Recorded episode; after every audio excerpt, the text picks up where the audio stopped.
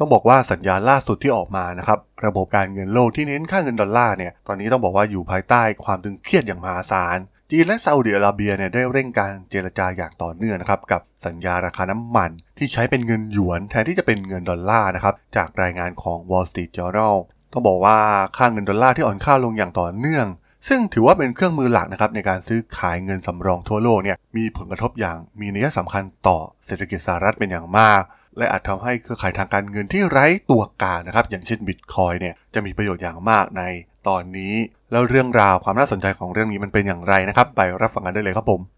You are listening to Geek Forever podcast. Open your world with technology.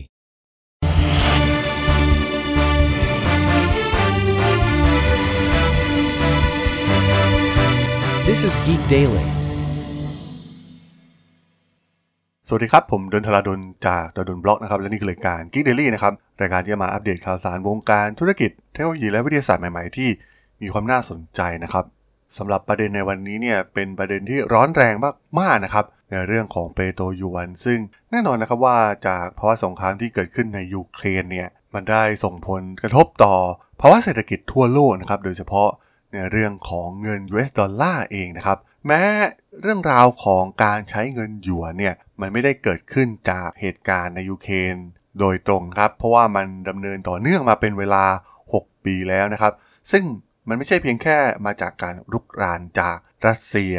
เพราะว่าตอนนี้เนี่ยนโยบายของตะวันออกกลางต่อสหรัฐในช่วงไม่กี่เดือนที่ผ่านมานะครับ ซึ่งรวมถึงการถอนทหารออกจากอัฟกานิสถาน และที่สำคัญนะครับการที่ฝั่งทำเนียบขาวเนี่ยวิพากษ์วิจารณ์การสังหารนักข่าวจามานคาช็อกกีนะครับที่พวกเขาเนี่ยโทษไปที่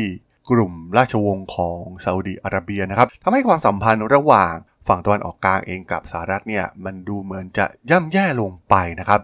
ซึ่งก่อนหน้านี้เนี่ยการสนับสนุนของสหรัฐทั้งด้านการเมืองระดับภูมิภาคของกลุ่มประเทศโอเปกเนี่ย เป็นกุญแจสำคัญนะครับในข้อตกลงที่ทำให้ราคาน้ำมันเนี่ยเป็นมาตรฐานในช่วงทศวรรษที่ 1970 ซึ่งทางสหรัฐเองเนี่ยก็ยัง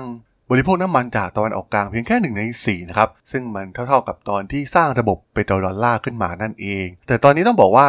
การนำเข้าของจีนเนี่ยเริ่มเติบโตขึ้นนะครับ แต่สิ่งที่ทำให้เกิดความไม่แน่นอนเกิดขึ้นนะครับ เพราะว่ามาตรการจากการคว่ำบาตรรัสเซีย ซึ่งถือว่าเป็นนโยบายที่รุนแรงมากๆนะครับ รวมถึงการฟรีซเงินสำรองของธนาคารกลาง แล้วก็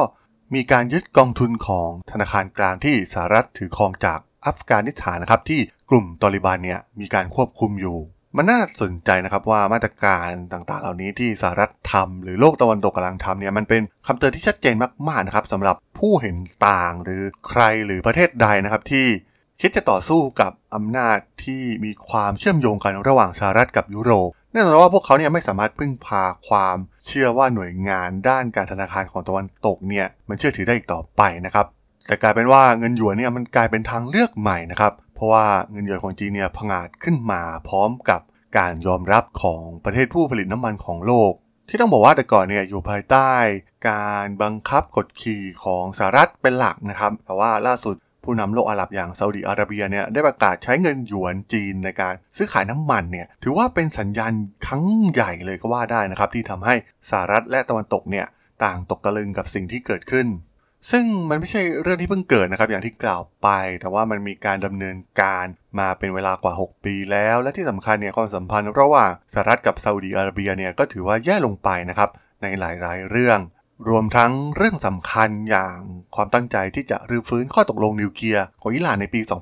2558 ซึ่งมันส่งผลกระทบโดยตรงนะครับต่อกลุ่มผู้ผลิตน้ำมันอย่างซาอุดีอาระเบียที่เป็นพี่ใหญ่อยู่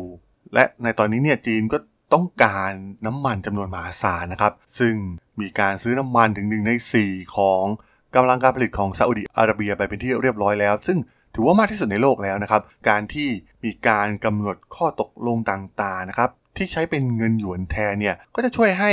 ส่งเสริมสถานะของสกุลเงินจีนอย่างมีนัยสำคัญมากๆนะครับ แต่ว่าปัจจุบันเนี่ย 80%ของการขายน้ำมันทั่วโลกทำธุรกรรมในสกุลเงินดอลลาร์นะครับ และมันทำกันมาตั้งแต่ปี 1974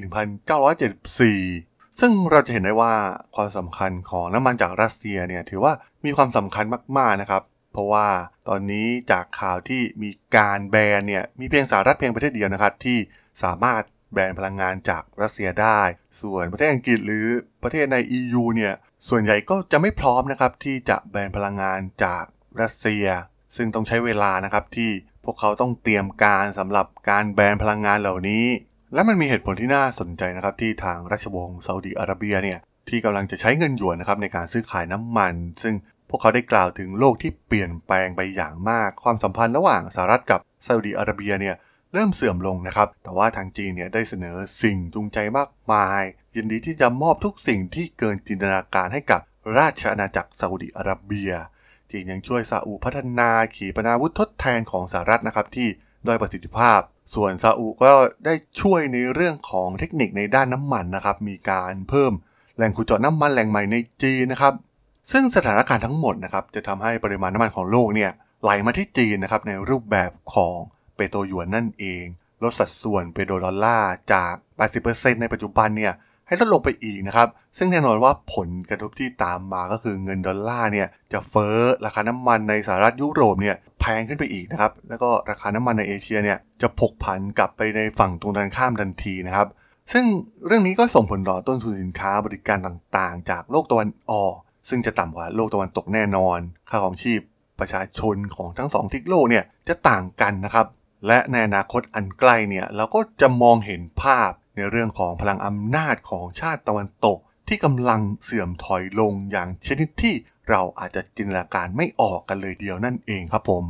สำหรับเรื่องราวของเปโตรยวนใน EP นี้เนี่ยผมก็ต้องขอจบไว้เพียงเท่านี้ก่อนนะครับสำหรับเพื่อนๆที่สนใจเรื่องราวข่าวสารวงการธุรกิจเทคโนโลยีและวิทยาศาสตร์ใหม่ๆที่มีความน่าสนใจก็สามารถติดตามกันได้ทางช่อง Geek Forever Podcast ตอนนี้ก็มีอยู่ในแพลตฟอร์มหลักๆทั้ง Podbean Apple Podcast Google Podcast Spotify YouTube แล้วก็จะมีการอัปโหลดลงแพลตฟอร์ม Blockdit ใน ทุกๆตอนอยู่แล้วด้วยนะครับ ถ้ายังไงก็ฝากกด Follow ฝากกด Subscribe กันด้วยนะครับ แล้วก็ยังมีช่องทางหนึ่งในส่วนของ Line add ที่แอดทรดน t h a r a d s o l สามารถแอดเข้ามาพูดคุยกันได้นะครับ ผมก็จะส่งสาระดีๆพอดแคสต์ดีๆ ให้ท่านเป็นประจำอยู่แล้วด้วยนะครับ ถ้ายังไงก็ฝากติดตามทางช่องทางต่างๆ กันด้วยนะครับสำหรับใน EP นี้เนี่ยผมก็ต้องขอลากันไปก่อนนะครับ เจอกันใหม่ใน EP หน้านะครับผม สวัสดีครับ